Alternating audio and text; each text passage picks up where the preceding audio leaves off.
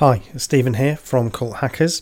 Um, so, this is a bonus episode that's coming up, and it's really a, a, part two of the conversation that I had with Spencer Watson. We did that podcast about magical thinking a few weeks ago, probably about a month ago. And afterwards, Spencer said he contacted me and said, you know, there's a few more things that um, he wanted to say, or he, he'd been thinking about it, and um, a few more things he wanted to explore. So I was more than happy to do that. So this is actually his recording. We did it on his podcast, and he was kind enough to let me have the audio. So we'll play that in a moment. Um, I just want to say Happy New Year from me and Celine. Um, hope everything went well. I hope you had a nice time over the holidays. Um, some of you might not have had a nice time because it can be a difficult one. So, you know, I think we can understand and empathise with that if that's the case for you. Over the holiday period, sometimes it's hard to catch up or keep up to date with the podcast.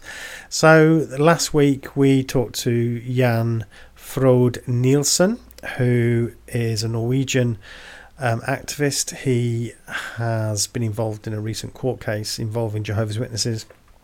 So it's a really interesting interview. I recommend that you pick that up if you haven't already. And the week before, we had our Patreon takeover. So some of our patrons were involved in a bit of a group discussion around friendship and making friends after leaving a high control or cultic group. And um, I really enjoyed the discussion. I think um, everybody else did too. So, again, if you've not heard that, then catch up with it. And um, that's pretty much it, really. So um, I bring you the bonus episode. This is the continuation of Spencer and my conversation about magical thinking. So here we go.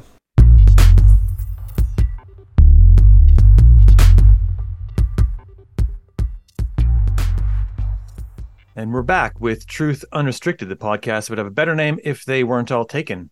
I'm Spencer, your host, and I have a special guest today, Stephen Mather. How you doing, Stephen? Hi, Spencer. So we just had a conversation a few weeks ago that appeared on mm. your podcast, and I kind of cross broadcast on my podcast because I liked it so much, and you let me do that. That was thank you very much. And immediately after, I was listening to it and thinking about it and everything else, that I I had another idea that it's one of those situations I'm sure you've had this situation, and I don't know why we don't have a word in English for this phenomenon, which is that after a conversation, you think afterward what you should have said, mm. what you should have thought of, that you didn't think of in the moment. So, in the absence yeah. of an actual word for that, we have to describe it more. Thought that the English language isn't yet complete.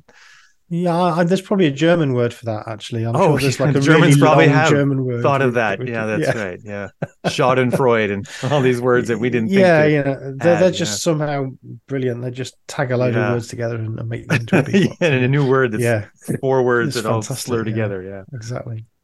Yeah, like like uh, Weltanschauung. Yeah, Weltanschauung, yeah, exactly. Yeah. That's one of my favourites.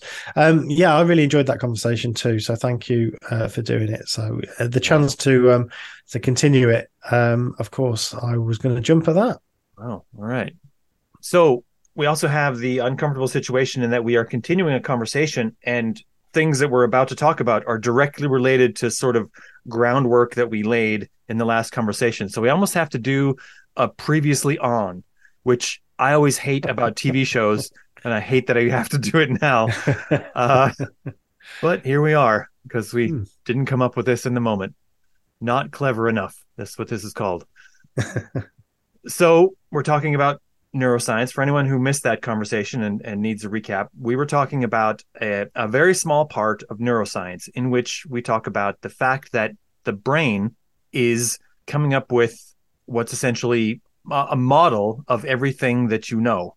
Everything that you can think of everything that you can imagine is from a great database inside your own mind of of a model of of how everything works and how everything fits together. And this is how your mind really works in the in the shadowy background. Um, even the things that you're looking at right now are actually just a model of those things that is interpreted through first the lens of your eyes and then through a cerebral cortex that arranges everything. And it puts it together with the sound because in actuality the sound and the view aren't perfectly aligned but your brain does that for you so that you're the the thing you call yourself that experiences things can see that in it, it, there's no mismatch there. And your brain is in in very small ways lying to you and telling you some scrubbed version of reality in every real moment and this is all part of the the model that's in your mind. It's very fascinating to read about. I love it. But it leads to a lot of understanding about other things that your mind is doing. And that's why I like to to read about it. I like to talk about it, and I like to relate it to things that are going on because I think that if people understood more about what their brain was doing, it's a lot like driving a car. If you understand more about how your engine works, then while you're driving your car, you might have a better idea of when it needs to go to the mechanic, when it just needs the tires rotated, for example, all sorts of other little things that you might be able to really do to improve your life and yourself and your decisions by understanding how your brain is really doing this. So, in this idea that there's a model of things, that already is already just a metaphor that we use to apply language to this problem. We have uh, tangible items in our world. I'm sitting at a desk, I'm sitting on a chair, I'm sitting inside a room. When I describe these things, to us on the podcast and you're listening, you're picturing something that looks like a desk, something that looks like a chair, something that looks like a room, and you can kind of see in your own mind something about where I'm in because these are tangible objects. But as soon as I talk about intangible things, this is where it becomes more problematic. So we have, if I'm going to talk about trust, if I'm going to talk about courage, if I'm going to talk about any of the emotions that we feel, these things are intangible and it's more difficult to for you to visualize them because there isn't a tangible analog that you can point to and say that's what courage looks like. We only have sort of examples of some people doing these things and you know we can point to thing you know courageous things that people have done in history and say well that's what courage looks like. And then there's another person who did a completely different thing in history. That's also what courage looks like. And immediately get this muddled view of courage like oh it's all all kinds of things i guess. And that's the the problem with language and the problem with trying to communicate is that we don't really know what anyone else is picturing when we talk about intangible things. So that's where we start. And that's what we talked about the the groundwork we laid last conversation have i missed anything so far stephen um no i, I, I well i guess um I guess the uh, my reflections on that would also be that um, we started thinking about magical thinking. So the yes, um, right the, um, the, the the basis for our discussion was was this term magical thinking that I it's it's a lovely um, sort of poetic hmm. way of describing something. I think magical thinking, and actually when you when you get into what that means, it seems that actually we all do it. So I was thinking about magical thinking as being, you know, belief in superstitions and belief in all sorts of belief systems that there's no evidence for. But actually, we we all engage in in some forms of magical thinking. Um, we talked about watching a sports match and getting excited and and uh, geeing on the players when you're watching it on TV, maybe recorded from 12 hours ago, you know, and obviously there's there's no relationship there, but we still feel somehow that our efforts might have some impact upon it. So we we all engage in it to a degree, and I think that's where this the conversation went into the area that you're talking about, um, and the use of models. I think the other thing I would say as a not a challenge, but a, a thing just to be aware of is that neuroscience or labeling this as neuroscience is only one way of interrogating this concept. So Definitely. actually, um, you know, I'm I'm um, training psychology, so psychologists w- have quite a lot to say about this, but so do philosophers, mm-hmm. um, even historians, and and so and to some degree, um, it depends what level you want to talk about this at. So you know, sure, neuroscience, right. okay, but once we start getting into the mechanical functions of the brain, such as firing neurons, then it starts to lose its um, its relevance. You know, it doesn't actually tell us very right. much about the, the, the concept. So so yeah, it's a very tricky one, and you're also um, using language in order to describe something that's happening in our thinking, yeah. both of which are the subject of the actual discussion. So it's, you know, doubly, it's a, a really tangled knot that we're trying to unpick, I think. Yeah, it gets very meta in a hurry, mm, right? Yeah, it does. Uh, yeah. Yeah. So the concept I sort of cobbled together here in my that I didn't think of last conversation that sort of all the pieces clicked together and I thought was really interesting was that in a lot of situations where we have this magical thinking, where the magical thinking has taken hold in multiple people, let's say, because everyone is able to have magical thinking and imaginary things that only make sense to them themselves. Hmm. I do a thing in my brain related to the arrangement of letters that I have not been able to describe to anyone and the few people I've attempted to, they just kind of go blank and they go, I, it doesn't make any sense to me. I don't know why this matters. I'm going to move on. and it's right. It, it doesn't make any sense to anyone else. It's just a thing my brain does when it's not focused on anything relevant. Uh, it's also a reason why I try to focus on relevant things very often because I don't want to go down that hole where I'm just rearranging letters constantly. Um, but in a lot of cases where this has been communicated between many people and become uh, what might be called individual instances of magical thinking, and and I think we're going to probably pick on tarot card reading a lot today as an okay. example of this.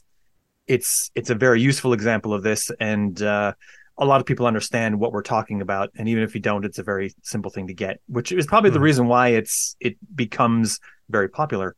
But in this situation, you have a tangible thing that's attempting to be related to an intangible thing.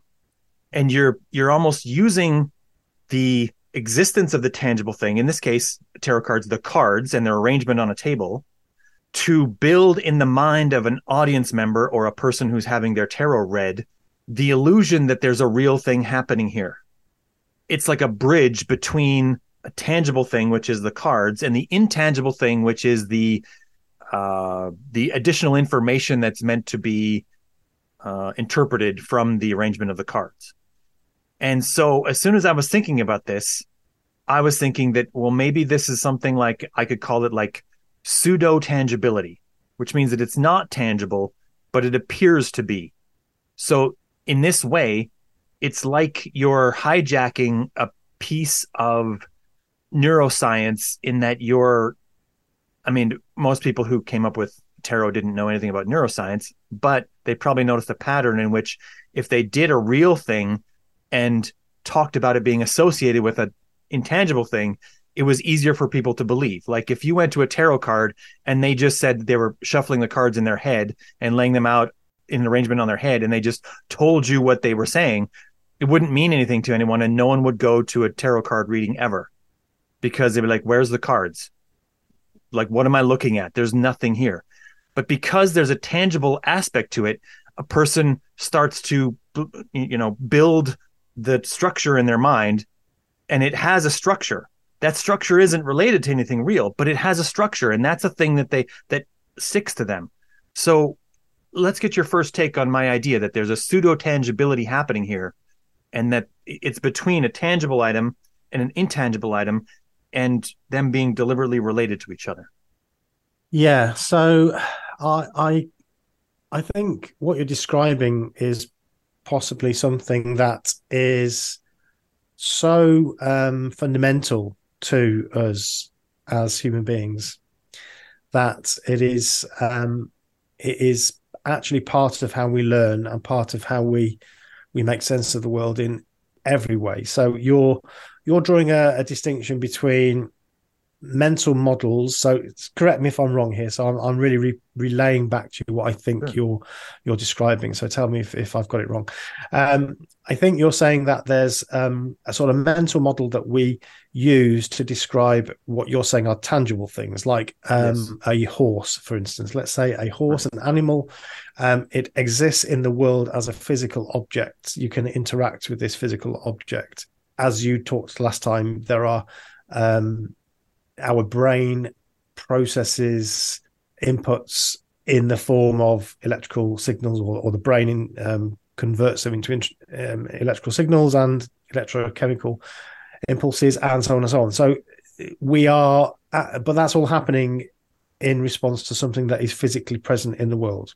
Mm-hmm. You're differentiating that with concepts that are not don't exist as solid objects in the world, such as um, happiness or being excited about something or trust. And you're saying that that's a different sort of thing. And that sometimes we, in order to make concepts or things that are not tangible feel more tangible, we create some sort of physical manifestation of that for us to focus on that that helps us make sense of it um, just as though you know it's as real as that horse or that car or that um, lamppost or whatever whatever it is that we know to be real in the world. So it actually makes it real for us. So is that is that what you're describing? Is that what you're saying? Yes, I think yes, because in the case of tarot cards, the unreal part, the imaginary and magical thinking part, is literally that the uh, the person who is arranging everything and doing the tarot reading is going to make some claim that's probably something very close to the idea that there's a fundamental interconnectedness to everything in the universe and that therefore the randomness of the cards can tell you something about events that are outside the room where the cards are laid. And that there can be some meaning from this randomness that there isn't randomness actually. Everything has meaning. Like if you ask someone how like a person who's had their tarot read and believes that it works if you ask them how it works and you really started to drill, to drill down on it that's sort of the conclusion they would have to come to in order to support their own belief of it. Because otherwise it's i mean the cards i've seen them. They're beautiful. They have uh you know the, the artwork is always very mm-hmm. well done. If you ask them if it's possible to do it with just an ordinary deck of playing cards they would tell you probably absolutely not. This this doesn't have whatever mm. and then you you might ask why. They're just as random what what do the pictures have to do with it? But somehow because there's pictures and because someone took the time to make the cards this way and name them this way this means something. And the meaning i think in that way is all like the meaning that they they talk about is all related to the their memory of the tangible movements of the cards on the table and their arrangement and that they have to imagine the connection between that and the rest of the world. And that's where if you're ever going to ask someone about what the meaning was, like how that occurs, that's probably where the magical thinking breaks down is that they literally have to imagine that the whole universe centers on this room somehow and there's an individual invisible tendrils from every event to this one. You can tell what's happening elsewhere right now with these cards and maybe in the future mm-hmm. with these cards uh, but the fact that the cards exist and they have the arrangement, this is the tangible thing that's the the model that's being built in the mind that assists, that builds a bridge from the rational to the imaginary. And I think that's what what I'm what I think of when I think of this. What do you think? Yeah, I, I so I suppose my my um I'm just concerned we're not making a mistake here. So that's oh, yeah, that's sure. why I'm I'm um um, just sort of keeping picking at this. But um, I, I, I wonder whether um, what we're getting confused with two different things. So so one okay. one element here is the fact that we use symbols um, to make sense of our worlds. So one of the most famous child psychologists is uh, Jean Piaget, who describes the. I mean, some of his ideas are quite old now and have been superseded, but he's still the he's still the one that everybody goes to. He's a Swiss psychologist who talks about the development of, of children. And from about zero to two, children are completely egocentric um, in his model. Mm. And I think it's pretty clear that that is the case in, in the respect that um, they don't really have a, a world out, outside concept. Everything is a is their world is themselves. It's the right. it's the sensations that are inputs from elsewhere and so on. and they don't, but they don't really see themselves as being an individual in a world. They are the worlds. Mm-hmm. And part of the development, well, big part of the development process is that movement away from egocentricity to realizing that they are they exist in a in a wider world and that their actions can have um, effects in that world. And so the process of that happening is one so first of all he uses the word schemas which i think is quite an interesting word. And in some respects it sounds a bit like the word model. Mm. um, so he talks about schemas that young children have the most basic things such as sucking or um, you know just moving their hands and so on these things are done instinctively. So a baby sucks at anything um, when it's very very young and then it starts to wreck it or it starts to adapt to the world that it's in. It doesn't know it's adapting. It doesn't know that it's preferring to suck at this thing rather than that thing or that there's some some benefit in this thing rather than that thing but it starts to respond in a in a way that takes note of the world and then starts to bring the world to it if you like. So it, he calls it assimilation. So this is the idea that that the the child is assimilating its experiences within itself. And at some point it then starts to adapt to the world. And at that point it's really starting to um, understands understands not quite the right word, but starts to be able to engage in symbolic thought, and that's the beginning of, I suppose, its ability to make sense of the world. And and so even at that very very early stage, so then from sort of two to seven or eight or nine, um, it's starting to learn about symbolic thought and that obviously language is a big part of that. So that's the way that piaget described it and it seems to me that that is a fundamental part of how we develop, whether you describe it in Piaget's terms or, or others. Um, it's this process of trying to make sense of those inputs by accommodating the world outside. And the only way of doing that is to build schemas or models. So, you know, the model of, so I, in my thinking about this, I looked at um started thinking about symbolic thought. And the um what's it Lascaux um paintings in in France the um, the cave paintings you know these are ancient. These are times when humans didn't have language. You know we know nothing about these people but they are our ancestors. And they've painted these absolutely extraordinary pictures on caves um, of horses and buffalo and so on. It's just absolutely astonishingly beautiful and it, it feels like this is such an ancient thing now. One could say that okay well they're just painting representations of horses or buffalo but you could also say that they are they are painting representations of hunting. And once you get into to words like hunting that's a much more interesting word. So just to shift gears a moment um, i've talked about the idea of constructions and constructing our world. Um, a good example of this is a party so if we say, you know, I'm going to a party or um, I'm going to have a party or something like that, the word party it, it, describes something that's happening real in the world. It's a tangible thing. Hmm. There are people meeting together. But then, as soon as you've said that, or, or once you've said that, you pretty much said as much as you can really say about what what that party is going to be like. You know, does it include people dancing? Is it in a house? Is it um, does it include alcohol? Does it include lots of people? Is it a family? Is it a, a wedding party? Is it, you know, yeah. are the people? So it actually, you can't say very much about it, but it still does conjure up um, some sort of image in our head. Right. And that's, that's our attempt to make sense of the world through this symbolic thing that we've decided to make these noises with our mouth that sounds like the word party. Yeah. Um, so as soon as we do that, that's what we that's what we think we mean. But uh, as you said, it's hard to differentiate. So all of that, why am I why am I getting into all of that?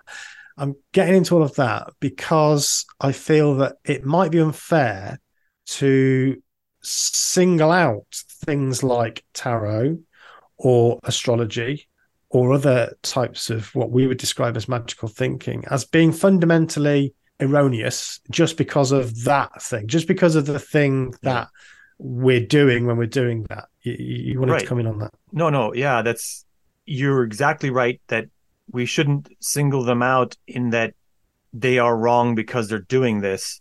Right. Um, I was coming up with a when I was thinking about this before the the episode, I was coming up with examples of times where this was used, and I was definitely focused first on the magical thinking aspects. But then it occurred to me rapidly that there's a very more everyday example of this that's completely innocuous and much more general, which is that in every situation where we, oh, every, uh, in many of the situations where we are using metaphors themselves, we mm. are attempting to build this bridge, this pseudo tangible bridge, where we are comparing, and I, again, not everyone, but in many cases where we're built, when we're using metaphors, we are comparing a tangible thing to an intangible thing to represent an intangible thing via a tangible item that we could all see so that we can communicate to each other what the intangible thing looks like in our minds. And that's uh, uh, once I kind of came to that thought, I thought, well, okay, this isn't the case where we have, for example, uh, misled people or grifters perhaps who are attempting to use things like a tarot to just do a terrible thing. We have them piggybacking onto a general concept that's occurring for all of us. And that this means quite literally that we have to pay attention to it because it's just a thing our mind will do. As you pointed out it's been happening since we first started to make noises. And uh, it's how it's a it's a big system for how we're going to understand the world understand each other's view of the world. And that some people will attempt to use that against us is is a part of the world we live in. It's it's a a, a sad fact of the world that people take advantage of each other, and like I say, this is so common that this I should define this. I use this way too much when I listen to my podcast back. I, I say, what did I mean when I said this? Uh, the idea that people are are understanding the world this way via the use of a tangible thing to represent an intangible thing is misused by a great many people to try to mislead us.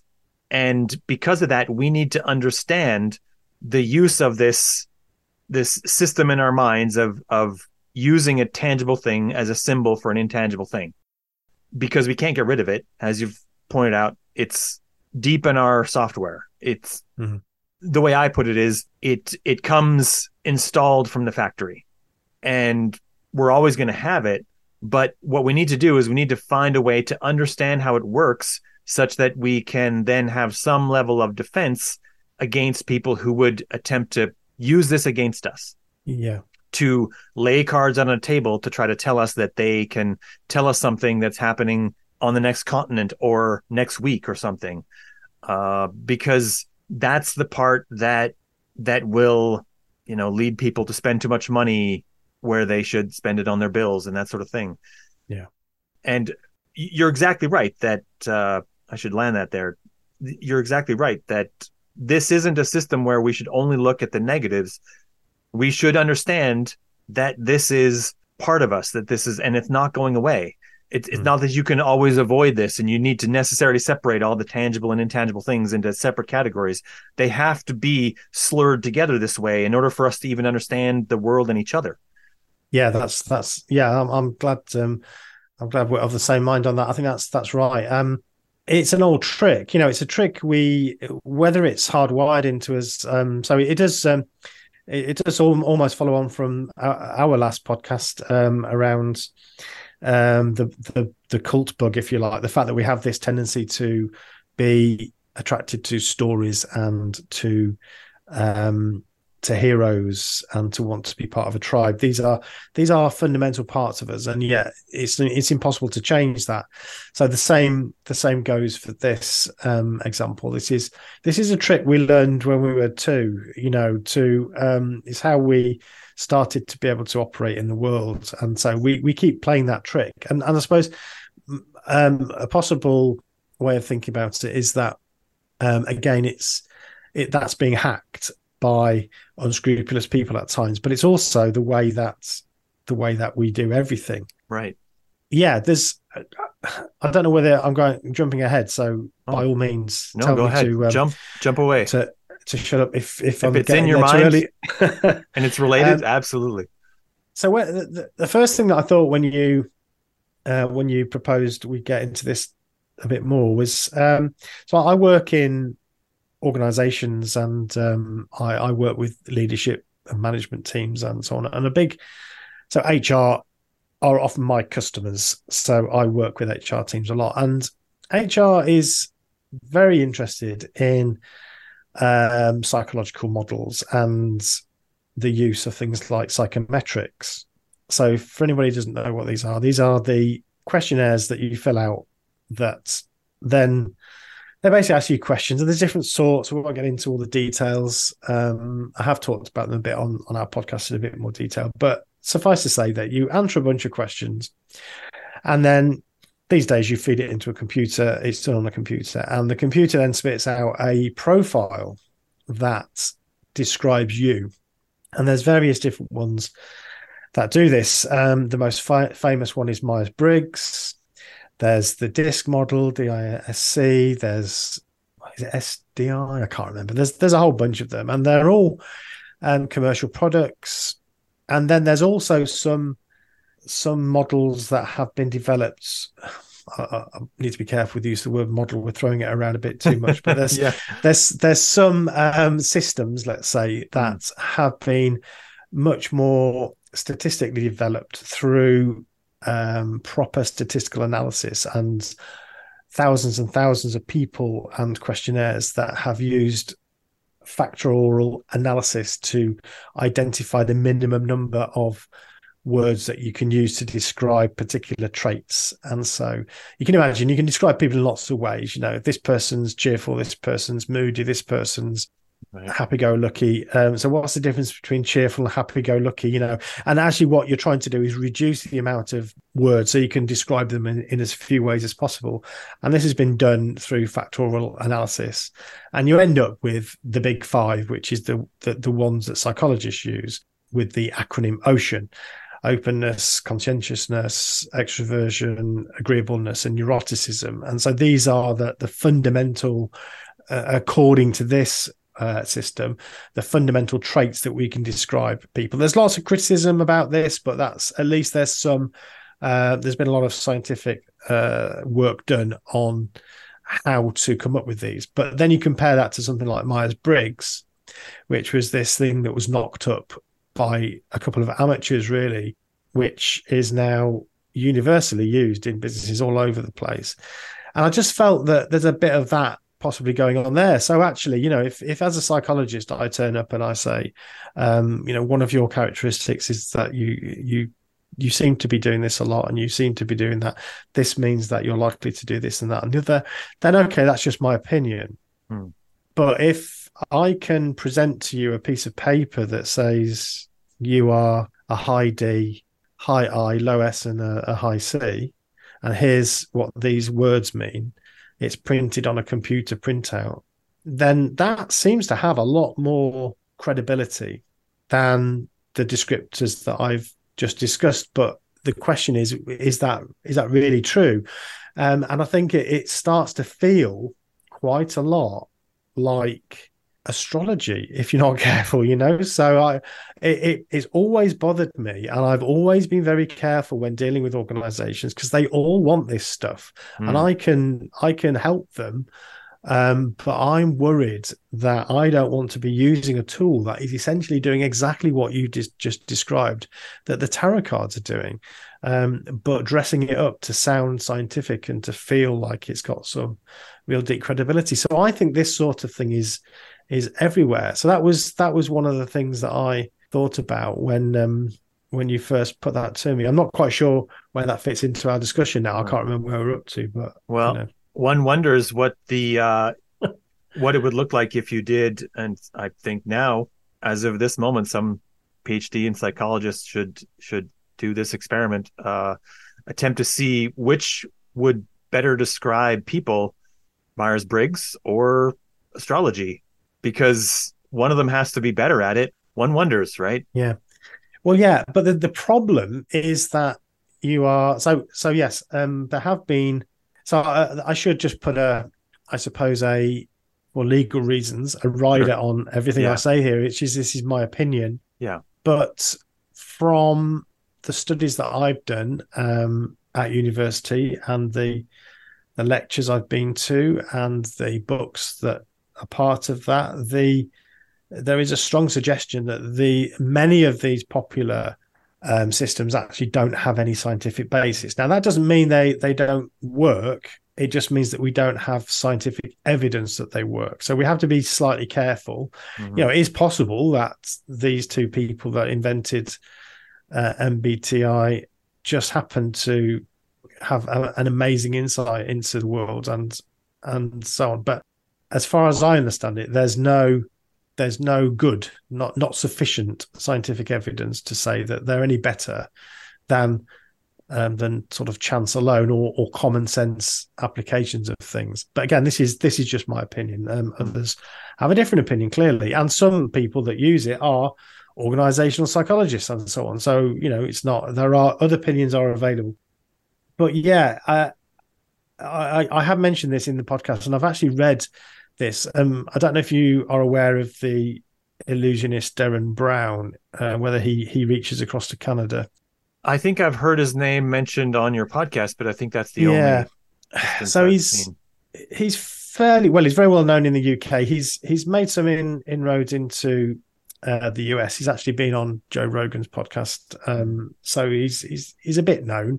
Um, but he he's very interesting, and and he's written a um, a kind of well, he does this trick where he he gives these young all these young people in in high not high school, I think they were undergrads, um, gives them all like a printout. He, first of all, he tells them that he's able to uh, to read minds and and has this ability to to tell what people are like just by something shaking their hand or looking at them or whatever and um he so he he gives them each an envelope which describes in there their personality to them due to his psychic powers in inverted commas um and they all read it um individually and they're like shocked they're absolutely amazed that that he could get them so right you know just how can he do that Yeah.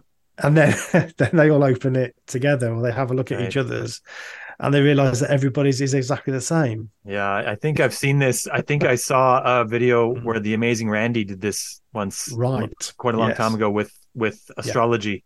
He claimed he, he he got all the details of each person, and then he he had it all written out. They got all their individual thing, and then they they learned that uh, they just all had the same, and it just it's written in such generic language with with knowledge of how humans really kind of think of themselves Mm. that everyone kind of personalizes it and thinks of it their own system.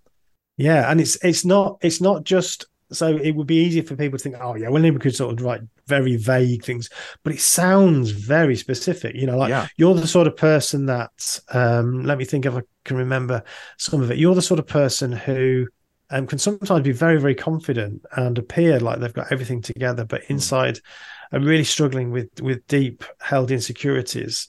Yeah. and sometimes you're the life and soul of the party but other times and and so on. And so these sound very specific but you know yeah, these are basically describing the human condition. So and i i used to i won't say which which one but i used to be recruiting people partly using some of these systems. It was Mhm. part of what the business did lots of businesses do this you're not supposed to just use that and we didn't we used other things as well as part of the recruitment process but hopefully also Eth- their relevant experience in the job. experience Right, and, yeah, yeah. um, uh, and their their studies obviously their qualifications on but it was just part of the mix um Yeah. and but what we did do which i really do think was was good and the right thing to do was we we gave them feedback so lots of businesses just get you to fill these things in and you never hear anything again you know uh, which is quite un- unethical, I think. But we did actually sit with them and say, right, I can think what this is suggesting is, and then we give them the printout, and they always looked at it and thought, well, that's amazing. How how does it know? But I can't help but wonder whether there's a lot of of what we've what I've just described there. So so my point with this is just that essentially this is doing the same thing. It's it's it's a a focal point onto which we can create something that feels and looks tangible, almost scientific, and use it to describe something that is intangible and which is like somebody's personality, for instance. Right. Yeah, I think that in the case of uh in the case of things like tarot specifically, but also astrology, tea leaves, palm reading, these are all instances uh, a person reading, you know, attempting to use a crystal ball. If you went to a person who was meant to see the future and they didn't have a crystal ball when perhaps they should have, it would have a much different effect because it the image is made that they're looking at something that something is transmitting the the the mm. vision to them via a thing that you can't see but they can. And you're looking at them looking at it versus whether they if they just told you yes this will happen it wouldn't have nearly the same effect um, and i think that I think I b- believe anyway that the crystal ball is just a prop, and what they're coming up with is is a lot of the generic stuff that that is yeah. said. These these sure. uh, mm-hmm. supposed people who are looking into this, who mm-hmm. are attempting this. But I think in a lot of cases, the the thing that causes a person to believe it is a a drive to make some sense of what's essentially the chaos in our world Yes. There there's a randomness to our lives, to the universe, uh, that until we fully understand everything about quantum mechanics, and Richard Feynman has assured us we never will, uh, that we will want to see. I mean, we're always looking for patterns, even where we're told none exist. And some of us will be deluded into believing that we see patterns that no one else can see or see patterns that are unavailable to anyone else. So, in this way, it's also possible that a person reading a tarot fully believes that they are reading part of a pattern and that they're not a grifter. They're not consciously ripping anyone off, that they really believe that they're seeing a real thing because there will appear to be patterns there. Anytime you shuffle a deck and lay them out, if you are looking for the meaning of the universe in there, you can find something mm. because it the the cards are there. They they're laid. They, there is an order to them, even though that order was determined randomly. Yeah, and so it's the drive of the the mind to try to find that meaning, to try to look for those patterns, that is essentially being exploited here by people who are attempting to make money selling people tarot readings and tea leaf readings and whatnot. I mean, and I think we're as you said, perhaps even unfairly picking on the people who are claiming to be mediums of some sort, because politicians are also doing this. Yes. Uh, and perhaps they deserve much more of our mm-hmm. enmity and uh, grumpiness, mm-hmm. if it were. Not that there's anything we can really do about politicians, but maybe just vote one way or the other. Mm.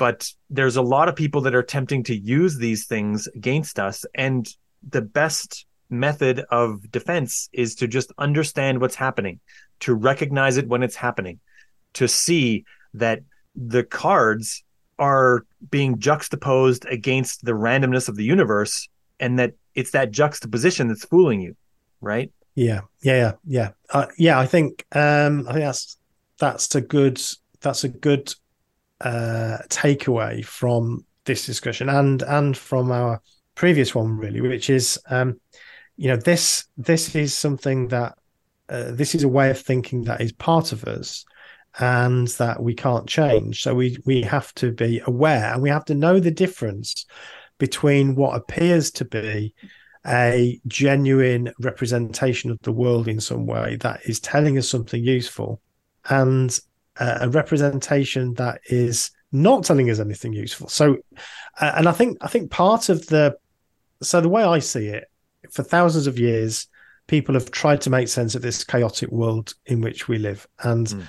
that's why there's always been divination and let's look for the future in the sheep bones or in the Bible there's the Urim and the Thummim, which is a is a very interesting thing that the high priest used to carry, um, which essentially sounds a lot like sort of rolling some dice, really. um, uh, but which is interesting because um, one of the laws was that anybody practicing divination should be stoned to death, and yet it was mm. part of the priests. Um, so that that's God trying that that's a way to try and find a way to commune with this universal creator or this this God um, who doesn't actually talk to you is to try to interpret something that's happening in the real world to help you to understand what the God is trying to tell you. So that's another, this is another representation of that. Mm-hmm. Sacrifices, animal sacrifices, as described in the Bible, types and antitypes, the idea that um, what was happening in history is going to be repeated as a sort of um, smaller um, fulfillment of a greater prophecy. This is this is in inherent in all of our thinking. So this has been around a long time. And then we get science, and science seems to tell us things that are equally unbelievable. You know, so if you're mm. a, I don't know, a, a I don't, I don't really know when germ theory. I, I, my history is failing me here, but when germ theory first became something that was really proven, you know, imagine, I don't know, the, the 17th century saying that there are there are very, very, very, very small creatures that are everywhere. They're everywhere. Yeah. These little creatures, they're everywhere. You can't see them, but they're there. It would and... sound it would sound like you're a madman. Yeah. Crazy, wouldn't you?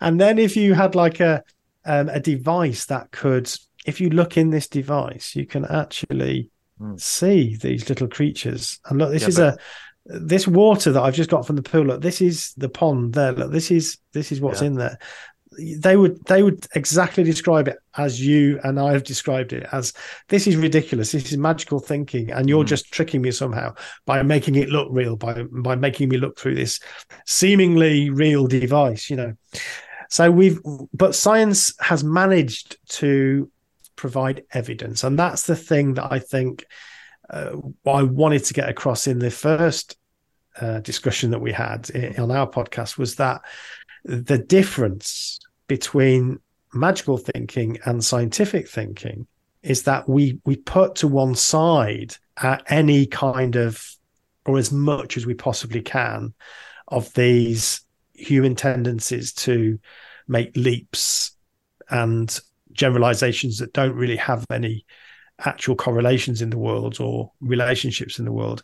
And we use evidence like statistics or an experiment that we have designed to be able to demonstrate a very tightly framed hypothesis. And then on the basis of that, we can make some predictions about the next thing and so on. And so that's, I think that's what I was trying to do. And I guess I want to, to do here is to mm. champion mm. the scientific way of thinking, because that is the only way we can avoid this trap that we've kind of, we've been, we've evolved to fall into. Yeah. We're not doing science by our nature. Correct. We we had to consciously develop it. It was never intuitive. Intuition mm. was never doing science on its own. It was never helping us do science.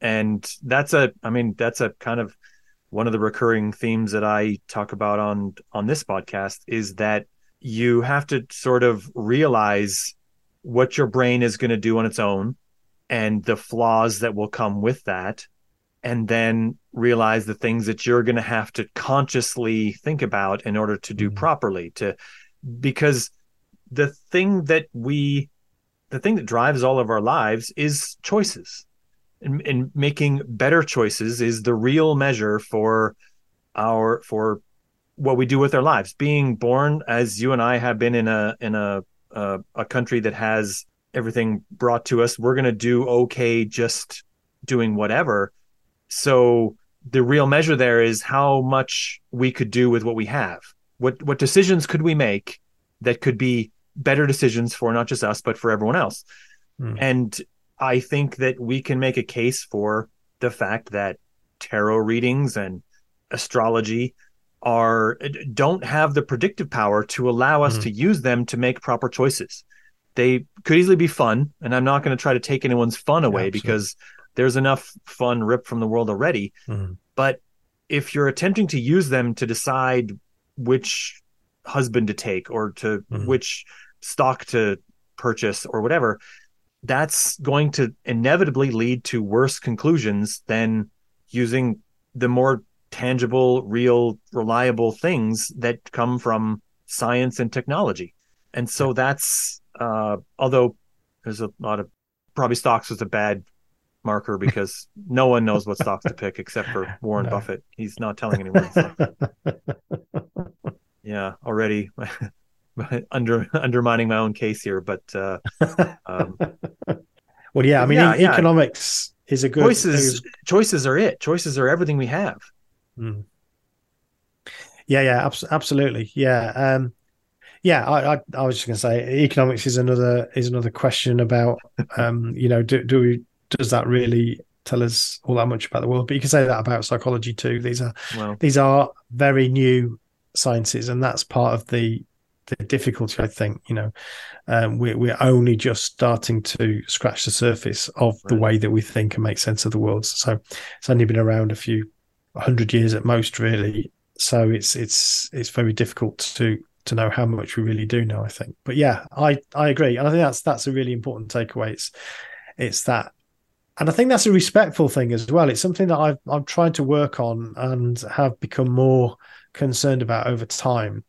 Um, and again, I think I mentioned this in in our in Celine and, and my last podcast, which was that it's it's easy to become um, very uh, dismissive of other people and to have your own tribe and want to separate yourself from people with these crazy ideas. But you know, um, uh, the way I see it is is that they are just again we are trying to make sense of a complicated and complex world. Um, it's not surprising that we make mistakes doing that, and we all make those mistakes. But yeah. what it seems to me is that at least we should try to make our decisions based on evidence, and yeah. the better evidence, the better, the more confident we can be about making those decisions. And that isn't about how clever we are. This is this is the thing that is really important. And sometimes science scientists and science gets gets a bad rap about this because sometimes scientists can come across a little bit arrogant but it, good scientists realize that you know it's not about how clever they are. Yeah. it's about the process of science. It's about the scientific method um, and that is actually what makes the difference yeah yeah, I, scientists are just like everyone else. They can be arrogant, they can be distasteful, they can be lack social grace. Uh, all of the flaws that I've seen also in people in a blue collar environment, They're just as far Absolutely. removed from the scientific world as you can be. But uh, hmm. yeah, they're just people, and that's why we shouldn't rely on the individuals. We should rely on the process. And, it's the process. Uh, it's the method. Yeah. yeah. Yeah. Yeah. It's the method. So I think maybe we'll try to wrap it up there so that uh, cool. we can have one podcast that doesn't go two hours. well, people seem to enjoy the last one. So although oh. one, uh, my podcast went on for about an hour and an hour and 40 minutes. Um, yeah. Nobody complained and wow. um, it, it, did well and people said they enjoyed it. So yeah, that's that bodes well, I think. But that's yeah, fantastic. we probably said everything we need to we need to on this one, I think. Yeah.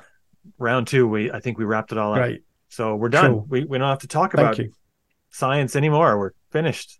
Psychology is also good. Neuroscience, all, if it's all excellent. good, it's